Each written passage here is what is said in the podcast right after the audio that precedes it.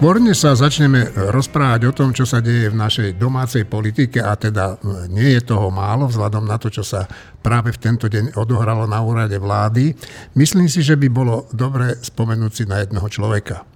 Zomrel politik, ktorý nám priniesol nádej, že budeme môcť žiť ako slobodní ľudia. Michail Gorbačov sa zaslúžilo koniec studenej vojny a o svoju funkciu prišiel po neúspešnom prevrate niektorých členov politbíra komunistickej strany. Nasledoval rozpad sovietského impéria a na jeho troskách vznikla Ruská federácia. Dnes tu o tomto aj o iných veciach budeme hovoriť s Marinou Gálisovou, Martinom Mojžišom, Tomášom Zálešákom, Jurajom Petrovičom, Štefanom Hrybom a do rečím budem skákať ja, Eugen Korda. Tomáš. Michal Gorbačov. Um, no pre mňa Gorbačov teda je samozrejme predstaviteľ sovietského režimu a posledný vodca sovietského režimu ale nevchádza do dejín ako zloduch, ale ako tragická postava. A perestrojka je príbeh e, plný paradoxov. Gorbačov bol nepochybne e, človek, ktorý veril v komunistickú ideológiu a v 50. rokoch to bol viac menej stalinista, e, takisto ako všetci ostatní, ktorí chceli, alebo mohli, alebo robili e, kariéru v rámci sovietského systému. Ale v 80. rokoch už bolo Gorbačovovi jasné, pri najmenšom jedna vec, že takto sa nedá pokračovať ďalej, aj keď je pravda, že nemal presnú predstavu o tom, ako ďalej pokračovať. A ani ju nemohol mať, pretože nemal skúsenosti s politikou v zastupiteľskej demokracii západného strihu, rovnako ako nemal e, skúsenosti s e, trhovou ekonomikou.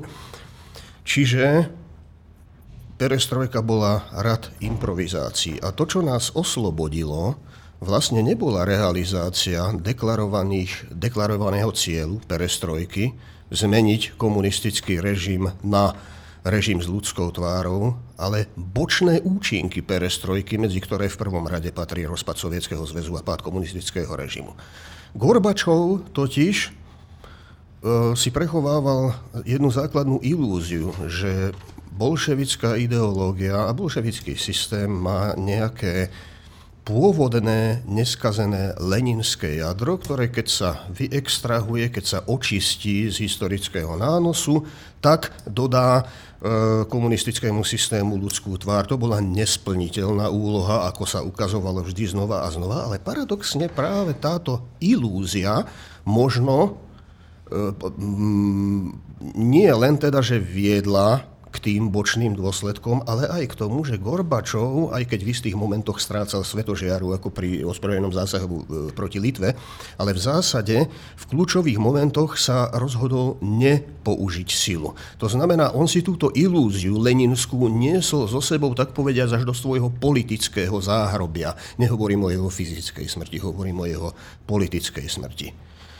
No a tým vlastne narážam ešte na dve veci. Jednak, že tu boli isté nielen ilúzie Gorbačova, ale aj ilúzie Západu. A tie už nemali tak jednoznačne šťastný koniec, pretože oni sa prenášali potom a premietali sa aj do Ruska, a dokonca do Putinovho Ruska. A ich stopy e, sú, sú s nami dodnes. Ak sa podarilo vďaka Gorbačovovi to, že rozpad Sovietskeho zväzu neviedol k svetovej katastrofe, tak ešte, e, ešte, ešte upozorňujem na jednu tézu na záver, že dnes vidíme úplne jednoznačne a ukazuje to prax Putinovho režimu, že sme predsa len žili z vypožičaného času a dnes už nemáme právo na ilúzie. Koniec koncov nemali sme na ne a Západ na ne nemal právo ani vtedy. Štefan. No, e, Gorbačov je taká proti, protichodná osobnosť. Eh, keď sa tak teraz hovorí, že on vlastne umožnil slobodný rozvoj iných štátov a národov, no tak je to naozaj tak, že on poslal tanky na Pobaltie aj do Gruzínska, ktoré chceli byť mimo Sovietskeho zväzu. Čiže predstavme si to dnes, keby niekto poslal tanky do Pobaltia a do Gruzínska, však sa to deje, to je akože Putin, ten, tento typ, hovoríme o ňom ako o zlosinovi, ale to isté urobil Gorbačov v 90. neviem koľkatom roku Čiže, čiže, čiže na to netreba zabúdať, že to nebol taký ten rytier bez bázňa Hany, ktorý chcel zrušiť sovietský zväz a urobiť slobodu. On chcel ďalej sovietský zväz, ale taký svojho strihu. To je jedna strana veci. Druhá strana veci, ktorá sa mu ale naozaj zase podarila, je, že neviem, či to ľudia pamätajú, ale v, jed, v jednu chvíľu e, bola v Československu zakázaná ruská pravda Ruská pravda, denník komunistickej strany Sovietskeho zväzu, bol 10 ročia, ano. bolo vodítko toho, čo sa môže a nemôže aj tu v Československu. A v jednej chvíli, v perestrojke, tá ruská pravda písala veci, ktoré, ktoré československí komunisti zakázali. Ja si to pamätám, že išiel som do knižnice a myslím, že ani v knižnici som to nenašiel, tú ruskú pravdu, kde písali niečo akože pozitívne alebo niečo také. A to je tiež ovocie Gorbačova. Ale ja za najväčšie ovocie, za úplne najdôležitejšiu vec, považujem to, že keď bol Gorbačov e, v Československu na návšteve a keď potom prišla, e, teda prišiel 89., tak on uistil československých komunistov o tom, že im nepomôže.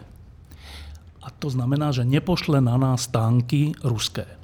A to je, že veľká vec, že v tomto zmysle mu vďačíme za to, že máme e, slobodu, lebo mohlo to byť tak, že ten sovietský zväz by akože ekonomicky prehral, však on, on bol v rozklade v zmysle ekonomickom, ale keby to bol blázon, keby ten Gorbačov bol blázon vtedy, tak mohol sa chovať ako Kim Il-sen, že dobre, tak celý sovietský blok by bol v rozklade ekonomickom, hľadovali by sme tu, ale vládli by tu tanky.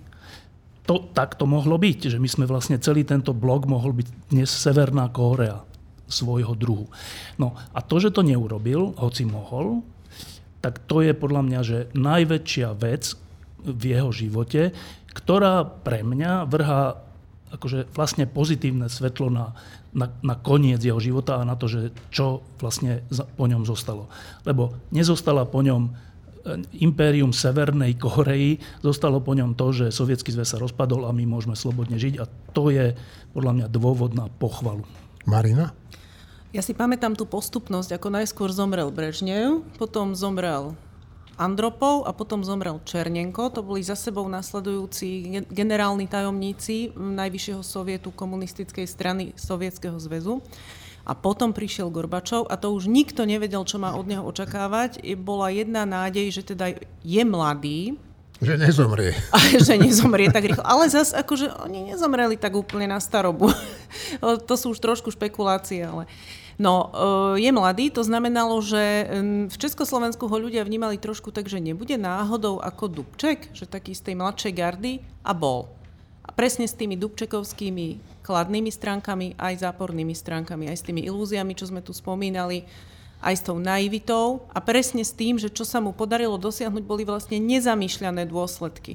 Ale je úžasná vec, že on naozaj rozložil sovietský zväz, čo mu mnohí dodnes vyčítajú v Rusku, ale to je, jedna z, to je asi jeho najväčšia zásluha, že ho rozložil. A on ho rozložil bez vojny. Bez veľkej globálnej vojny, ktorá určite e, často sprevádza rozpad takýchto veľkých ríš. Samozrejme, boli tam menšie vojny, ale nebola veľká globálna vojna. Tá, ako vidíme, hrozí teraz a normálne by som povedal, že to je posledné dejstvo rozpadu Sovietskeho zväzu. A to je to, čo sa vtedy podarilo Gorbačovovi oddialiť, ale nie úplne zrušiť, a my to teraz musíme zniesť. Ale ako aj Tomáš povedal, bol to vypožičaný čas. Čiže on nám ho doslova ten čas ako keby dal. Mali sme ako tak možnosť sa pripraviť to, že sme sa nepripravili, že to posledné dejstvo rozpadu impéria príde s globálnym konfliktom, to je už náš problém.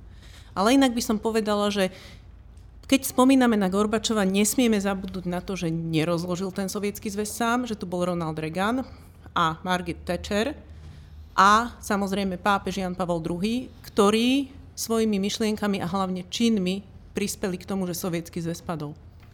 Juraj? No, Marina to v podstate už povedala, lebo skutočne tým hlavným e, dôvodom, prečo aj Gorbačov bol vlastne nútený vôbec začať nejakú perestrojku, boli tie ekonomické dôvody, kedy v podstate uh, jednak preteky v zbrojení, ktoré Reagan odštartoval a potom aj teda významný pád cien prakticky všetkých súrovín vrátane ropy a zemného plynu na svetových trhoch odrezal Sovietský zväz od devízových zdrojov. To znamená, že plus sankcie, ktoré zaviedol Reagan na dovoz povedzme vy, e, akože sofistikovanejších technológií, elektroniky, výpočtovej techniky a tak ďalej, ktorý takisto obmedzoval vlastne schopnosti Sovietskeho zväzu a jeho satelitov e, posúvať sa dopredu aj technologicky, viedol k tomu, že vlastne Gorbačovi nič iné nezostávalo. On musel nejakým spôsobom sa pokúsiť reformovať ten nereformovateľný komunistický centrálne plánovaný systém. A to viedlo potom teda aj k tým nezamýšľaným dôsledkom.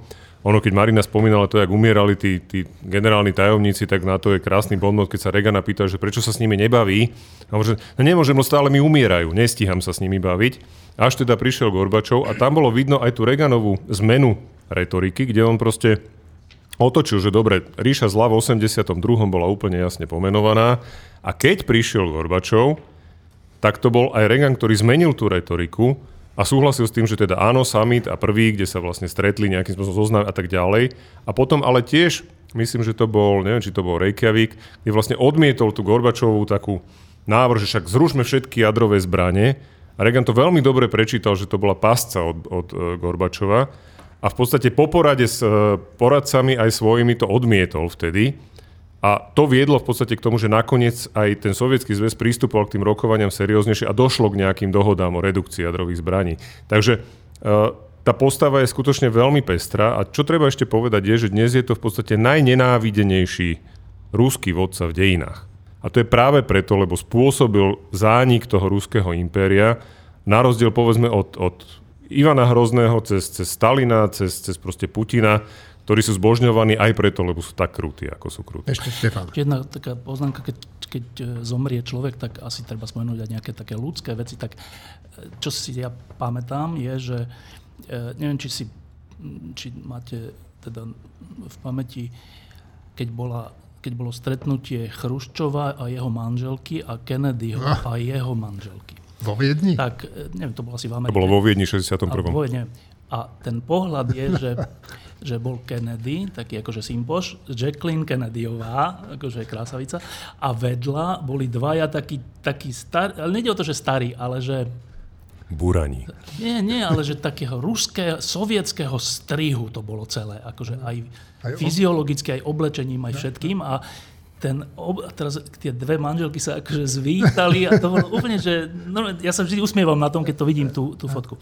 No a potom bolo stretnutie, že Gorbačov s jeho manželkou, Rajsou, myslím, ano. a Regana s jeho manželkou Nancy. A zrazu si mal pocit, že vlastne normálni ľudia.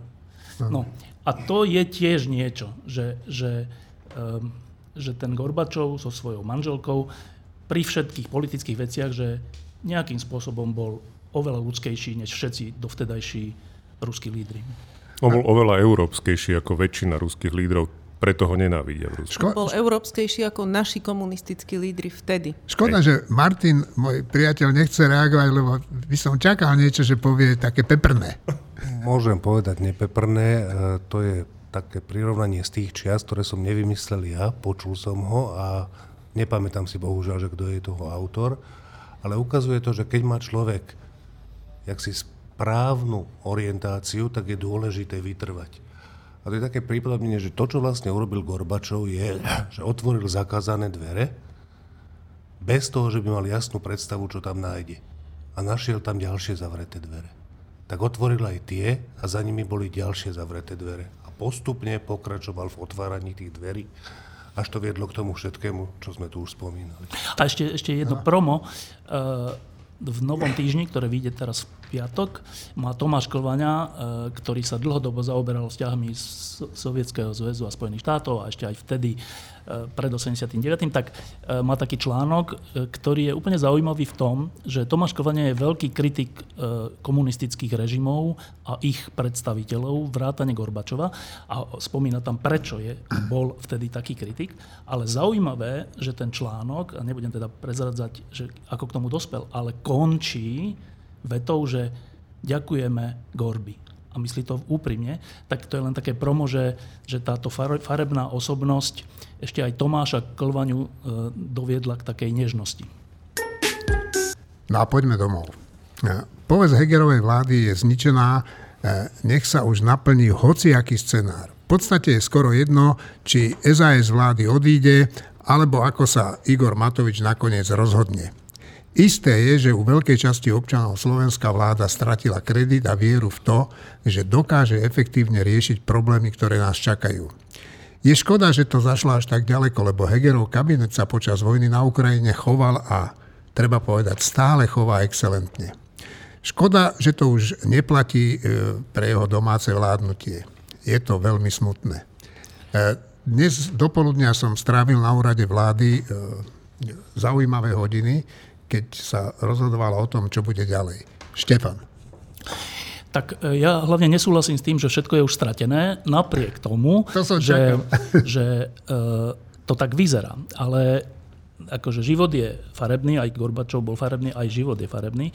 A e, všelijaké prekvapenia nám prináša, však to dnešné je tiež tak trocha prekvapenie, že, že Olano prišlo s tým, že teda Matovič odstúpi, keď SAS splní 10 podmienok. Hneď sa k tomu vrátim tým 10 podmienkam. Ale e, to samotné, ten samotný zápas o to, aby, aby e, Igor Matovič nebol vo vláde, je správny to je správny zápas e, v tomto prípade strany SAS, ale aj väčšej časti spoločnosti, médií, e, osobnosti a všelikoho, lebo, lebo e, zase poviem, ale promo v Novom týždni vysvetľujeme, prečo historicky Igor Matovič je personálnym aj, aj programovým problémom tejto vlády. Čiže to, že ja, ja si nemyslím, že Hegerová vláda definitívne stratila všetky, všetku akože, E, všetky sympatie a všetku možnosť niečo dobré urobiť. Nemyslím si to.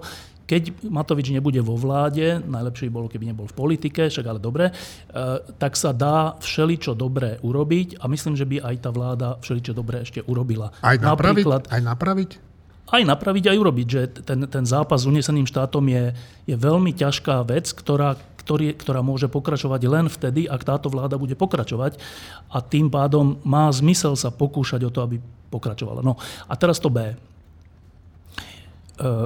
keď prišla dnes v stredu ráno do obeda informácia, že že teda, to bola, najprv bola taká informácia, tlačová správa, že Olano hovorí, že keď, keď SAS pristúpi na pomoc ľuďom, tak dobre od, odchádzajú z vlády obidvaja, teda Matovič aj Sulík. Normálny človek, keď si toto prečíta, tak si povie, že tak fajn, tak vlastne odchádza z vlády, tak to je veľký zvrat tam nebolo tých 10 bodov napísaných. No a potom prišli tých 10 bodov, že čo sú tie podmienky, kedy Igor Matovič odíde. No a teraz nebudem popisovať všetkých tých 10 bodov, ale ako podstata je táto.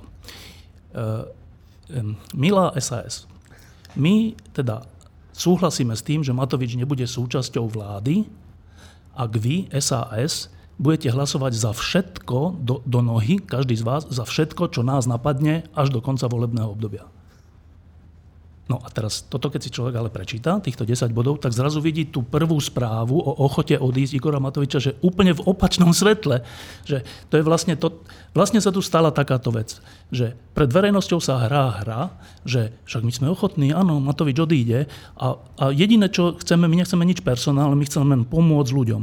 Ale, ale to je strašná zákernosť, ktorá, ktorá to je, to, to je len opakovanie politiky Olano, že to je strašná zákernosť. Urobíte zo svojho spojenca nepriateľa ľudu, keď e, nepristúpi na vaše nesplniteľné podmienky. Urobíte z neho nepriateľa ľudu a potom budete až dovolieb hovoriť, že víte, však my sme chceli, aby Matovič odišiel, ale oni nechceli pomôcť ľuďom. Len poviem jeden príklad, čo znamená ten, tá pomoc ľuďom. Tá pomoc ľuďom v, v podaní návrhov alebo desiatich podmienok Olano znamená, že SAS prestane mať vlastný názor na ekonomiku, na štátny dlh, na to, ako riešiť ceny energií, na to, čo urobiť s krízou, e, infláci- s infláciou, že prestane mať na to názory a preberie kompletne názory Olano. No. Lenže názory Olano sú overene nefunkčné v najdôležitejších veciach, ktoré trápia túto krajinu. Čiže ešte raz to poviem, že tá prvá správa vyzerala nádejne, ale tých 10 podmienok ukázalo, že o, že Igor Matovič v skutočnosti nie, že nechce, on neodíde z tej vlády, kým, kým nebude odvolaný a hrá to iba na to, aby ešte čo najviac získal pomílených voličov, ktorí si nevšimnú tých 10 nesplniteľných podmienok. Martin a potom Marina. Ja som pred nejakým časom po, po nástupe tejto vlády písal také, že listy do kukurice, kde som sa snažil komentovať Matovičové blbosti a robiť si z neho srandu.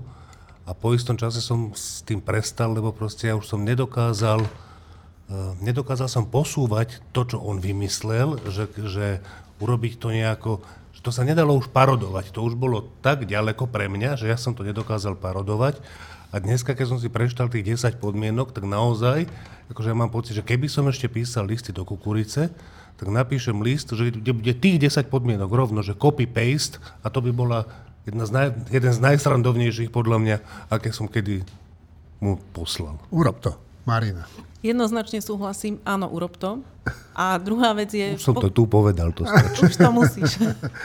Nie, to nem- Ide o to, že uh, jedna vec je, že nemusíte mať v podstate, že dostanete svojho koaličného partnera z vlády alebo zviažete mu ruky. Stačí, keď mu dáte 10 bodov, z ktoré by z neho urobili filiálku Oľano a v podstate ho príjmete neformálne do Oľano, ale do takého Oľano, ktorú, ktoré nie, že jednak sú nefunkčné tie nápady a jednak to ani nie sú nápady Oľano, to sú v zásade nápady Igora Matoviča. A čo Igorovi Matovičovi skrsne v hlave, tak to nikto nevie, ani sám Igor Matovič, čo mu skrsne v hlave zajtra, podľa mňa.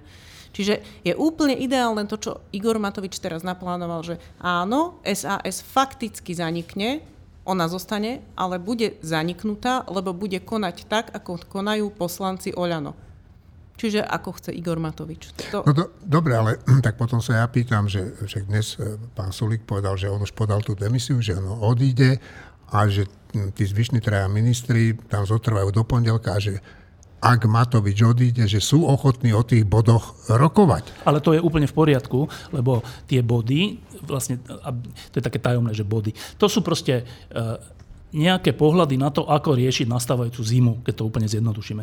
A nastávajúca zima bude nepríjemná, lebo zvyš, budú vy- vyššie ceny energii, plynu a tak ďalej.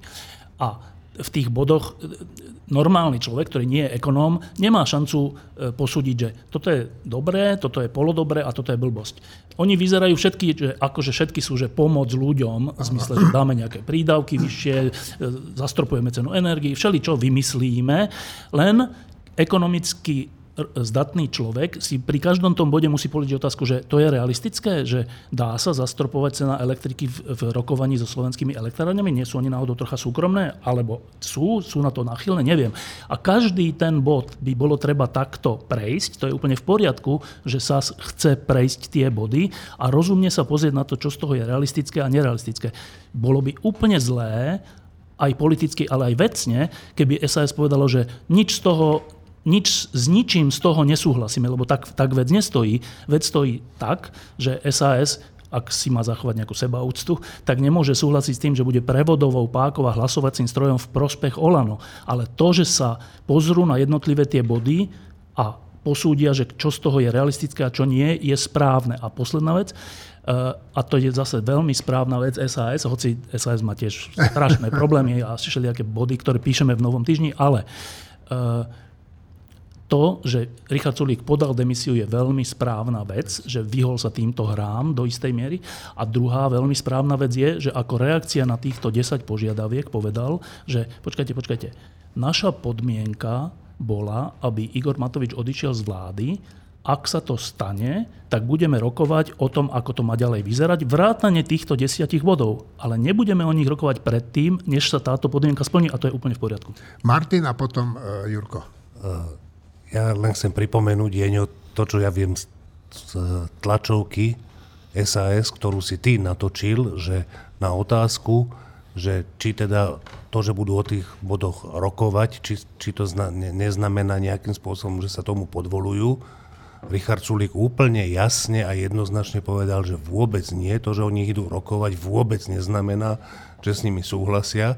To znamená, že niektoré, ktoré sú vyložene proti tomu, čo, čo uh, Saska celý čas hlási a Čo má v programe. hlása, čo má v programe, tak to, to, tie podľa mňa budú zo stola pôjdu preč a o tých ostatných sa bude uvažovať, že či tak alebo onak, tak ako to vravel Štefan. No tak, Ale, pardon? no nič hovor.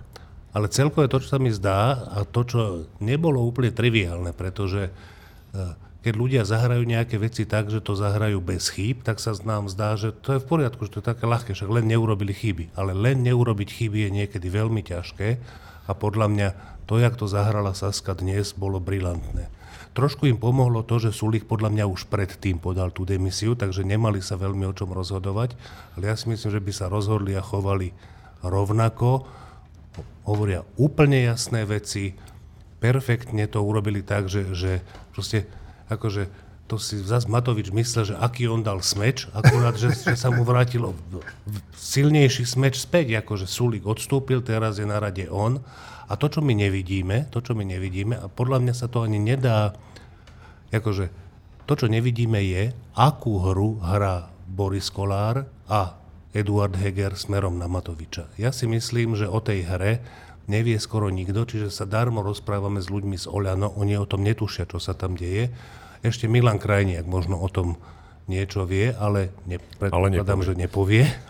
A, a ja si myslím, že je celkom realistický scenár, že proste Matovič to, to položí do pondelka, lebo bude musieť, lebo bude mať nôž na krku od týchto dvoch.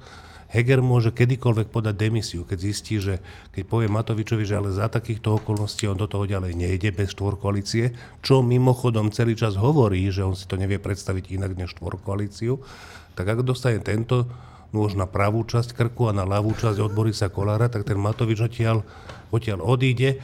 Saska zahrala svoj part podľa mňa vynikajúco. Juraj. No, ja môžem len súhlasiť. Mňa, keď som sa dozvedel, že teda Richard Sulik ráno podal demisiu, tak som si povedal, že no zrejme tušil, čo ho čaká potom s tými požiadavkami, lebo toto urobiť predtým, než boli zverejnené, bol naozaj, že na slovenské pomery až majstrovský ťah. Málo kto na Slovensku aj v dnešnej koalícii v podstate nikto nedokázal týmto spôsobom normálne hrať tú hru s názvom politika tak, ako sa podľa mňa má hrať. A toto bolo zahrané naozaj dobre.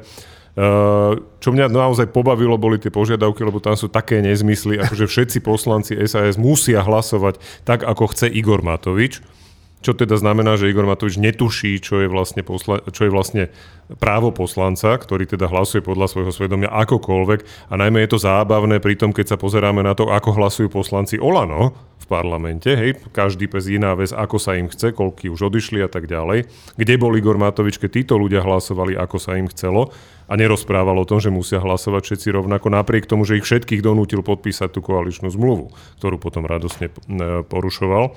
Sú tam ďalšie také milé návrhy, ako napríklad, že všetky koaličné strany okrem SAS môžu dávať návrhy, ktoré, ktoré neprešli koaličnou radou hej, a podobné proste uh, kúzelnosti.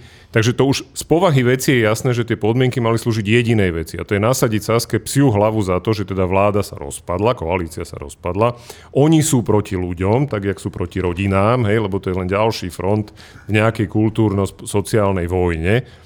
A pritom a ďalší moment ešte bol zaujímavý, že vlastne tam nikde nebolo napísané, že kedy Igor Matovič vlastne odíde, ak to Saska splní. Čiže teoreticky mohol Igor Matovič do Vianoc sedieť vo vláde, lebo splnenie tých požiadaviek vlastne nebolo možné skôr až niekde na oktobrovej, možno novembrovej schôdzi parlamentu, lebo tam okrem iného bola požiadavka o zahlasovaní za rozpočet, ktorý zrejme o druhej v noci sám pripraví Igor Matovič, ako je jeho milým zvykom. To znamená, že to celé, na to Saska zareagovala úplne presne, že no moment, ďalší krok v tejto hre je, že Igor Matovič odstúpi. Nič iné, o ničom inom sa zatiaľ nemusíme rozprávať, pretože Richard Sulik podal demisiu, naši ministri ju podajú v pondelok a ak dovtedy neodstúpi teda Igor Matovič, to znamená ďalší krok nie je nič iné, len to, že Igor Matovič odstúpi. Čiže môžeme len čakať, ako hovoril Martin, že koľko tých nožov sa na tom krku Igora Matoviča objaví a z ktorej strany a že teda ako bude na to reagovať. Posledná poznámka, strašne sa mi páčilo, ak Igor Matovič ešte ráno dal status, že teraz je to o tom, že či je to ego alebo krajina. A o pár hodín na to sme sa dozvedeli, že teda asi je to ego, ale Matovičové, pretože Sulík už sa vzdal stoličky, na ktorej podľa mňa bol, podľa Matoviča bol prilepený. Takže hovorím, je to teraz veľmi zaujímavé, som zvedavý, čo urobí Igor Matovič. Ja by som len jednu krátku poznámku k tomu, tomu nožu na krku. E, ja by som v tomto tlmil že očakávania, že by, že by Eduard Heger dal nejaký nôž na krk, keďže týchto 10 bodov aj so, aj so všelijakým komentárom vedľa stojaceho Jaroslava Nadia a, a samotného Hegera predstavoval on. Ano. Čiže, čiže od Hegera sa to asi nedá čakať. Čiže, čiže ja si skôr myslím, že, e, že to ten nôž na krk si bude musieť dať, na politický krk si bude musieť dať Matovič sám, že nikto iný mu ho tam nedá. Tomáš. A s týmto skončíme, dobre? Táto situácia sa do istej miery dala očakávať. My sme tu hovorili viackrát samozrejme o možnosti Matovičovho odchodu a ja som e, tu predčasom hovoril, že si neviem dosť dobre predstaviť po tom, čo Matovič vystriedal posty premiéra, potom ministra financí, že odíde len tak do zákulisia mimo vlády. A tie, tie dôvody neboli technické alebo striktne politické, učebnicové, ale psychologické. Z tohto hľadiska sa dalo očakávať, že ak by Matovič e, pripustil možno svojho odchodu, tak by si vyžiadal poriadne mastné výkupné, ba dalo sa očakávať, že toto výkupné sa bude rovnať pomste. No, Matoviča nechajme Matovičom a je tu jedna pre mňa osobne veľmi dobrá správa. Budem od vás čakať, že či aj pre vás je to dobrá správa, ale myslím si, že áno. O čo ide? Ukrajina začala e, ničiť e, na juhu Ukrajiny E, ničiť ruské základne, veliteľské stanovište a sklady zbraní a zatiaľ úspešne útočí na pozície ruskej armády. Jednoducho všade píšu o tom aj v západných médiách odborníci, že iniciatívu prebrali Ukrajinci, hovorí generál Pavel Macko. Pán generál, keď som tu bol u vás robiť rozhovor zhruba tak pred dvomi týždňami, ak sa nemýlim, možno tromi, a pýtal som sa vás na Ukrajinu, tak vy ste e, mi povedali takú, takú peknú prúpovitku, že Ukrajinci už varia žabu. To bolo vtedy, keď e, hovorili, že začnú teda tú ofenzívu. V akom stave je teraz? Tak e, žaba začína vrieť. My vidíme, že Ukrajinci včera ohlásili, ale aj reálne sa to na bojsku deje protiofenzívu ja by som to ešte nenazval tou veľkou protiofenzívou, o ktorej sa hovorí, ale v každom prípade Ukrajinci prevzali iniciatívu, začínajú diktovať tempo.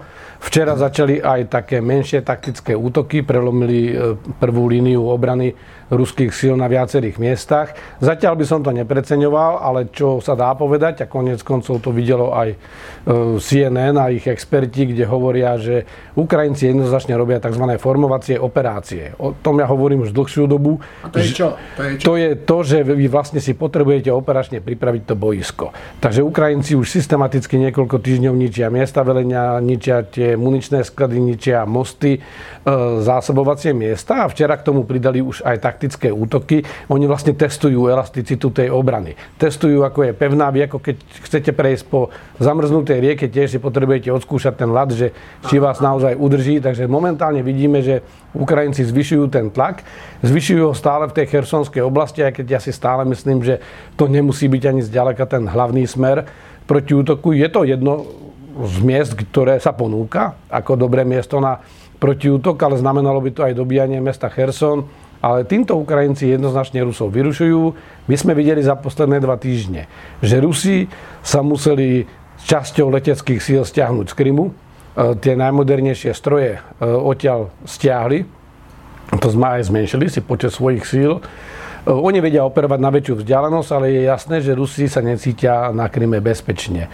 Vidíme, že vyhodili správne stredisko v Melitupole do vzduchu, že napadajú ďalšie centra. Ukrajinci.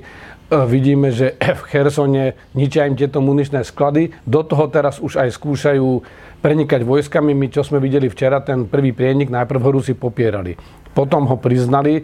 Je pravda, že to je zatiaľ jedna práporová skupina s, nejaká, s nejakými tankami. Je to niečo vyše tisíc ľudí. My sa bavíme o boisku, na ktorom sa hýbe v tomto okamžiku minimálne 350 tisíc ľudí, takže eh, aj to nám dáva obraz, že to nie je ešte ten veľký frontálny útok, ale jednoznačne už sú to Ukrajinci, kto hovorí, že kde sa bude bojovať a robia vrázky na čele Rusom. Rusi sa intenzívne pokúšajú prelomiť podobným spôsobom ukrajinskú obranu v tej Doneckej oblasti, ale sa im to nedarí. To znamená, Rusi sa dostali do situácie, že nie sú schopní oni prevziať iniciatívu tým, že by niekde výraznejšie prelomili obranu a zároveň Ukrajinci tú iniciatívu preberajú a začínajú vlastne tlačiť na Rusov a, a dávajú pred Rusov takú dilemu, že kde sa majú sústrediť. Vo všetkých rozhovoroch e, hovorím, že pripravme sa na dlhé mesiace a možno aj roky, pokiaľ sa nestane niečo mimoriadné. To mimoriadné by mohlo prísť e, z tej strany, že by zázračne sme rozbehli vojnovú výrobu a dali im podstatne väčšiu pomoc, ale to zatiaľ vidíme, že nie je také jednoduché, že všetky tie schémy, ktoré my máme, nejaké mobilizačné, že ako rýchlo by sme vyrábali, sa ukázali postavené na vode. To znamená aj pre nás lekciu do budúcnosti, že myslím nielen Slovensko, ale vôbec celý Západ, že to odzbrojovanie musí mať nejaké medze a schopnosť udržať si výrobné kapacity v oblasti zbrojárenského priemyslu je dôležitá. Ale môže prísť to prekvapenie z ruskej strany, že by Rusi jednoducho dospeli do toho štádia, že tie ich ciele ovládnuť Ukrajinu sa naozaj nedá splniť a tým pádom by pristúpili na nejaké rokovania. No, Marina, Nemyslím si, že Rusi tak skoro pristúpia na rokovania. To by bol malý zázrak, lebo tam bolo už dávno jasné, že tie ciele neplnia a že to, čo chceli urobiť inváziou, neurobili a ani nehrozí, že by to urobili. Táto protiofenzíva ukrajinská, ono to chvíľu bolo tak, že či je potvrdená, či je nepotvrdená, ako to v skutočnosti je, ale ona naozaj ide a Základ jej dali tie dlhé týždne, keď bolo jasné, že Rusi už nepostupujú tak ako predtým, dokonca sami to priznali, že ich pomalý postup, povedal Šojgu, je údajne nejakou snahou chrániť civilistov, čo bola, to bol tak e, absurdný žart, že on bol, keby nebol taký tragický, tak by sa človek od smiechu váľal po zemi. Ale skutočne Rusi robili to, že neboli schopní postupovať dopredu nejako a to Ukrajinci využili veľmi dobre Naozaj to ešte asi nie je tá veľká protiofenzíva, ktorá ešte len príde, ale je to strašne dôležitá vec, aj psychologicky, lebo podľa mňa jednak na Ukrajine ľudia potrebovali vidieť, že sa niečo deje, že Ukrajina niečo vážne podniká a jednak Západ potrebuje vidieť toto, lebo Západ je aký je, pomáha, ale mal by pomáhať viacej. A keď vidí schopnosť Ukrajiny naozaj, že robiť vážne prieniky a vážny pokrok, tak vtedy bude pomáhať ešte viac. Štefan.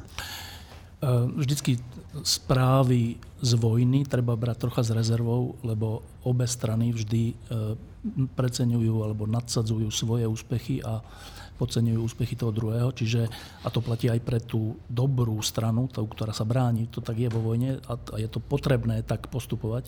Čiže e, veľmi sa teda e, míriť v tých správach, že či už je to protiofenzíva prvá, druhá, či je to na Herson alebo niekde inde, a či tá druhá strana zase bude mať inú protiofenzívu, podľa mňa nemá veľký zmysel. Čo má zmysel, je uvedomiť si základný fakt. Základný fakt je tento, že na začiatku, keď tá vojna, keď Rusi vtrhli na Ukrajinu, tak to išlo veľmi rýchlo, že, už si to presne nepamätám, ale za pár dní boli pri Kieve. Že za, za, za chvíľočku, že vyzeralo to, že za týždeň celú Ukrajinu dobijú. A to vyvolávalo nejaký pohľad a nejaké konzekvencie. A dnes, po pol roku, po viac ako pol roku, uh, diskutujeme o tom, že či už Ukrajinci zahájili protiofenzívu, alebo ešte nie. A nie pri Kieve, ale na, na, na juhu a východe Ukrajiny. Tento samotný fakt, nič viac k tomu netreba dodávať, teda porovnať si, ako to vyzeralo na začiatku, že Rusi okamžite celú Ukrajinu pohltia a ako je to po pol roku, že uvažujeme o tom, že vlastne Ukrajina robí protiofenzívu. Tento samotný fakt je dôvodom na veľkú radosť. Juraj? No, e, súhlasím s tým, čo hovoril Štefan, čo sa týka informácií o vojne, dokonca teda ukrajinské úrady uvalili embargo na akékoľvek informácie o tejto e, protiofenzíve, alebo teda začiatku nejakých, nejakých akcií, čo sa týka e, juhovýchodu Ukrajiny. Čo svedčí o trošku takom korektnejšom a e, rozumnejšom prístupe, pretože vyzvali aj svojich obyvateľov, aby zbytočne nepriateľovi neposkytovali nejaké informácie, ktoré inak nemá ako mať. E, čo sa týka tých rokovaní, ja mám pocit, že tam jednak teda ukrajinský prezident Zelenský vyhlásil, že pokiaľ e, naozaj zorganizujú Rusi ten súd s členmi toho pluku Azov, tak ako to ohlásili, tak nebude dôvod, tak ako Ukrajina odmietne akékoľvek rokovania s Ruskom, lebo to je úplne za hranicou. A tiež je otázkou, že aký bude postoj Ukrajiny k tomu, že už teraz je vyše 900 tisíc Ukrajincov bolo odvlečených do Ruska a počíta sa ich s násilnou asimiláciou, čo veľ, okrem iného veľmi pripomína napríklad čínske tábory na prevýchovu, ktoré majú prevýchovať Ujgurov, aby boli správnymi Číňanmi. A teda vzdialenie to môže pripomínať až pokus o nejaké či už gulagy alebo koncentračné tábory. Takže tento postup a to opakované a, a zhoršujúce sa páchanie vojnových zločincov zo strany Ruska, zločinov, môže viesť k tomu, že tá ochota Ukrajiny rokovať o čomkoľvek okrem úplného opustenia, teda získania e, svojej suverenity územnej, vrátane Krymu, bude stále nižšie a nižšie a viac bude rásť odhodlanie v podstate E, dobiť si tú slobodu a tú územnú celistvosť. Martin a potom Tomáš. Skoro všetci komentátori hovoria o tejto protiofenzíve tak opatrne a s takými obavami, ktoré je v poriadku, že sa tak hovoria. Celé leto sa hovorilo, že sa tam až tak nič nedieje. Ak niekto postupuje, postupujú Rusi, síce pomaly, ale postupujú oni a bude to dlhá opotrebovávacia vojna, v ktorej majú Rusi navrh, lebo ich je viac a majú väčšie zásoby munície a zbraní a pokiaľ Západ nebude dostatočne rýchlo vyzbrojovať Ukrajinu, tak to prehrajú tú opotrebovaciu vojnu. Tak ja by som chcel trošku možno prehnaného optimizmu do toho vniesť. To, čo sa teraz môže začať diať, je, že ako E, netreba čítať naj, len najnovšie správy z vojny, treba si prečítať aj knihy z 19. storočia, napríklad Klausevicovú knihu o vojne, kde je proste jasne napísané všetky vojny, a to platí aj o 100 rokov neskôr, viac ako o 100 rokov neskôr, vo vojnách sú dôležité také veci ako napríklad rieka. A bola, kedy možno to bolo ešte dôležitejšie, ale je to dôležitejšie aj dnes. A teraz to, čo sa stalo tým Rusom je, že na pravom brehu Dnepra sú oni odrezaní od zásobovania, od všetkého. To znamená, že tam opotrebovacia vojna v tej chersonskej oblasti je, tam sú Ukrajinci vo výhode. A to, čo sa môže stať, opakujem, je to pravdepodobne prehnaný optimizmus, ale aj ten niekedy treba, najmä keď sú všetci príliš realistickí, jak si vojny sa v poslednom čase niekedy vyhrávajú aj tak, že proste presvedčíš tú druhú armádu, že nemá nič lepší význam, než sa vzdať. Jakože tak skončila prvá vojna v Iraku, akože prvá vojna v Iraku prebiehala tak, že prvá vojna v zálive, že bombardovali zakopaných Iračanov letákmi, a potom, keď konečne zautočili pozemnými vojskami, tak tí Iračania proste sa dali, dali na útek a bolo po vojne, bolo vybavené. Netvrdím, že Rusi na, na pravom brehu Dnepra takto dopadnú a v Chersone a v Chersonskej oblasti, ale ja by som túto možnosť, že proste ich tam vyhľadujú tí Ukrajinci a to nemusí trvať roky, možno to bude trvať mesiace, ale nemusí to trvať veľa mesiacov, ja si myslím, že a také víťazstvo, že by obrovské množstvo ruských vojakov zajali, nie zničili tú armádu, ale zajali aj so zbraniami, zbraňovými systémami a s tými ľuďmi, to by bolo víťazstvo, ktoré by podľa mňa významným spôsobom prevrátilo to, jak všetci cítia tú vojnu. No, ja by som len rád tu spomenul, že pred eh, jedným alebo dvomi dňami sa objavilo také video na internete, kde nejaký dosadený gubernátor E, vyzýval ľudí, že aby sa nebáli, že všetko je v poriadku, že nič sa nedeje a že pozrite sa za mnou, je úplný kľud. No a potom sa prišlo na to, že to video natočil už e, na území. Po Voroneži 700 km od Cherston. Áno, no, takže už bol dobre, už ušiel, pustil do gati, ale ostatní vyzýval, aby tam zostali. Tomáš. Vojna je nepochybne neistý biznis, to platí, aj keď e, posledné správy z boiska o ukrajinských iniciatívach sú nepochybne e, dobré správy. Jednako mám tu jednu, jednu snáď optimistickú poznámku, aspoň teda čiastočne správu za pochodu. A odvolám sa aj na generála Macka, ktorý niekde v tom istom interviu, niekde ďalej hovoril, že vo vojne dochádza, no to je vlastne stará klauzevicovská téza, k stretu vôli čo znamená, že v hre je aj morálka a domnievam sa, že morálka je dnes lepšia na ukrajinskej strane.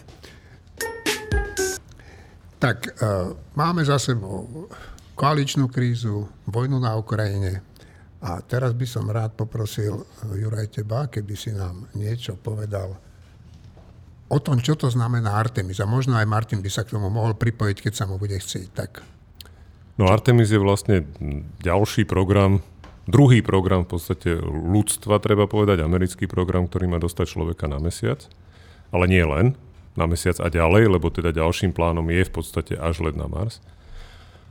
A to, čo teraz v podstate sledujeme, mal byť vlastne prvý bezpilotný let, ktorý, sa mal, ktorý mal štartovať v pondelok. Ale? Ale boli tam nejaké technické problémy s jedným zo štyroch motorov, takže ten štart je momentálne odložený do soboty, do 3. Do 3. septembra. S tým, že ten celý projekt je zaujímavý, lebo program sa volá Artemis, tá raketa, ktorá vlastne má dostať tú misiu vlastne do vesmíru, sa volá Space Launch System, skrátke SLS. A keď sa na tú raketu pozrieme, tak je to taký, taký hybrid v podstate. On trošku pripomína ten americký raketoplán tým, že vlastne uprostred je nejaký centrálny stupeň, ktorý má takú tú oranžovú farbu, ako mávali tie, tie externé nádrže na raketopláne.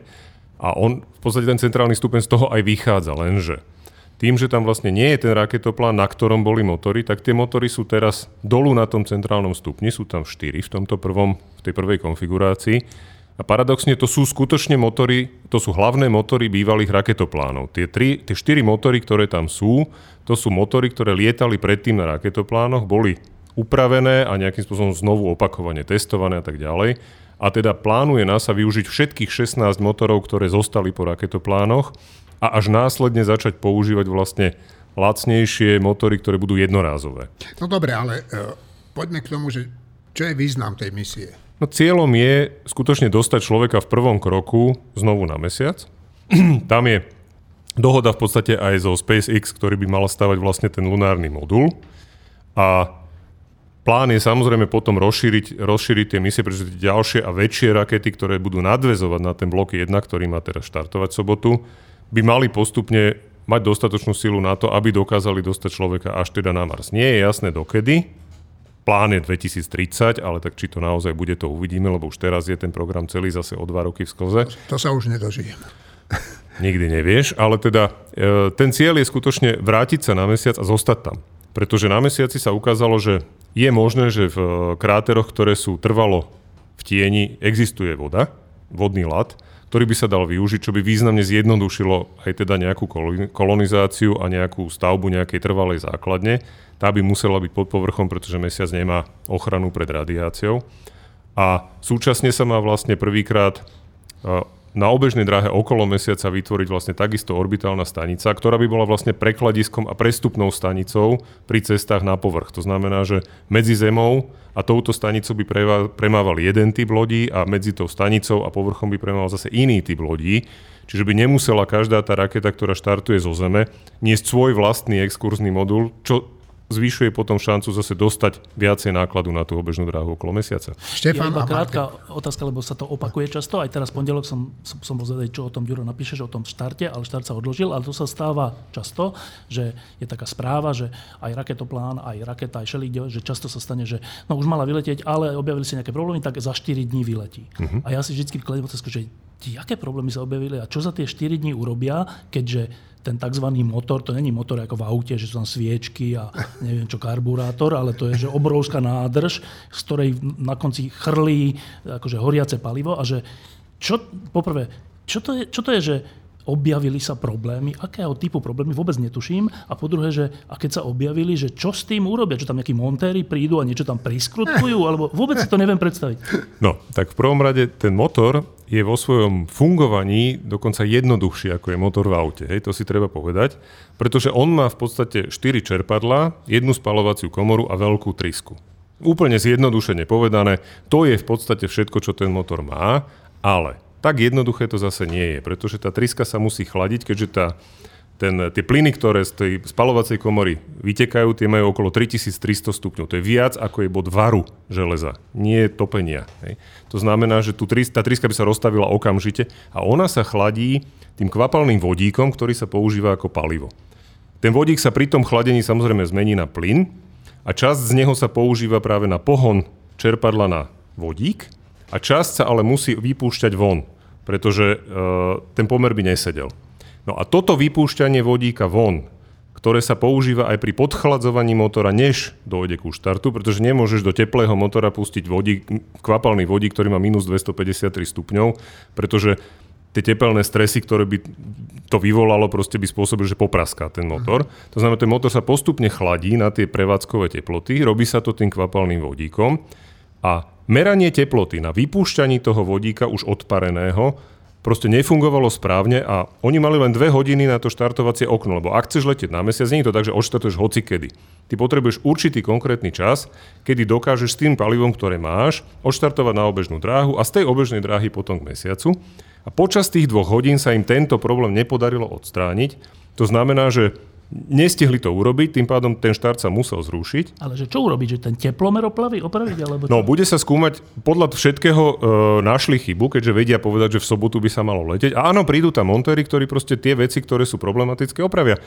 Boli prípady, kedy zabudnutý plastový kryt spôsobil, že Gemini 6 neodštartovalo a keby vtedy keby vtedy Wally Shira proste normálne stlačil tlačidlo pre prerušenie letu, tak ten let neodštartuje, len oni si vtedy udržali proste chladnú hlavu, tá raketa zostala na rampe a štartovali na druhý deň. Tam sa zistilo, že čo je problém, montéri to normálne opravili. Teraz je to dokonca tak, že oni zatiaľ ani nevypúšťali tie, tie kvapalné pohonné hmoty, ktoré sú už natankované v tej rakete, lebo tá operácia tiež trvá nejaký čas, nie je to také jednoduché. Čiže zatiaľ je to tak, že udržiavajú tú raketu prakticky skoro úplne natankovanú a popri tom sa na tom motore budú robiť tie opravy, ktoré sú treba. Martin, ty mi povedz, že na čo je toto všetko dobré? Uh, to je ťažká otázka. Ja k tomu poviem toto, že keby si mi dal ľahšiu otázku, že na čo je, sú dobré také podľa mňa vzrušujúce veci, ako sú astronómia, astrofyzika, kozmológia, tak tiež by som ti na to nevedel odpovedať. Na čo je dobrá kozmonautika? Tak okrem toho, že vynáša všelijaké veci typu satelity na GPS a satelity komunikačné a satelity špionážne a tak ďalej, tak e, okrem týchto praktických vecí je dobrá tá kozmonautika aj na takéto veci, kde vzniká otázka, že na čo je to dobré, ale mm, to pre mňa nie je až taká zaujímavá otázka. Špeciálne pri kozmonautike, ktorú ja sa musím priznať, že ona ma moc nezaujíma. Že oproti tej astronómii, akože mne to prípadá vec, v ktorej ja nenachádzam také vzrušenie. také vzrušenie, presne, okrem jedného prípadu, a to je vtedy, keď počúvam Ďura Petroviča o tom rozprávať. Tak to je asi tak všetko, čo ja k tomu môžem povedať. No dobre, tak um, ďakujem Jurajovi, Martinovi, Tomášovi, Marine a Štefanovi, že ste tu boli. Uh, teším sa o týždeň do počutia. Rád by som len uh, povedal, prečo tu nie je náš kolega Šimon Jeseniak. Ten uh, sa žení. Tak uh, myslím, že mu prajeme šťastné, dlhé, šťastné, dlhé a plodné manželstvo. My dvaja, Juraj, tam budeme aj tuto s našim priateľom, ktorý nám to obsluhuje mixážny pult. Priatelia a milí poslucháči, do počutia.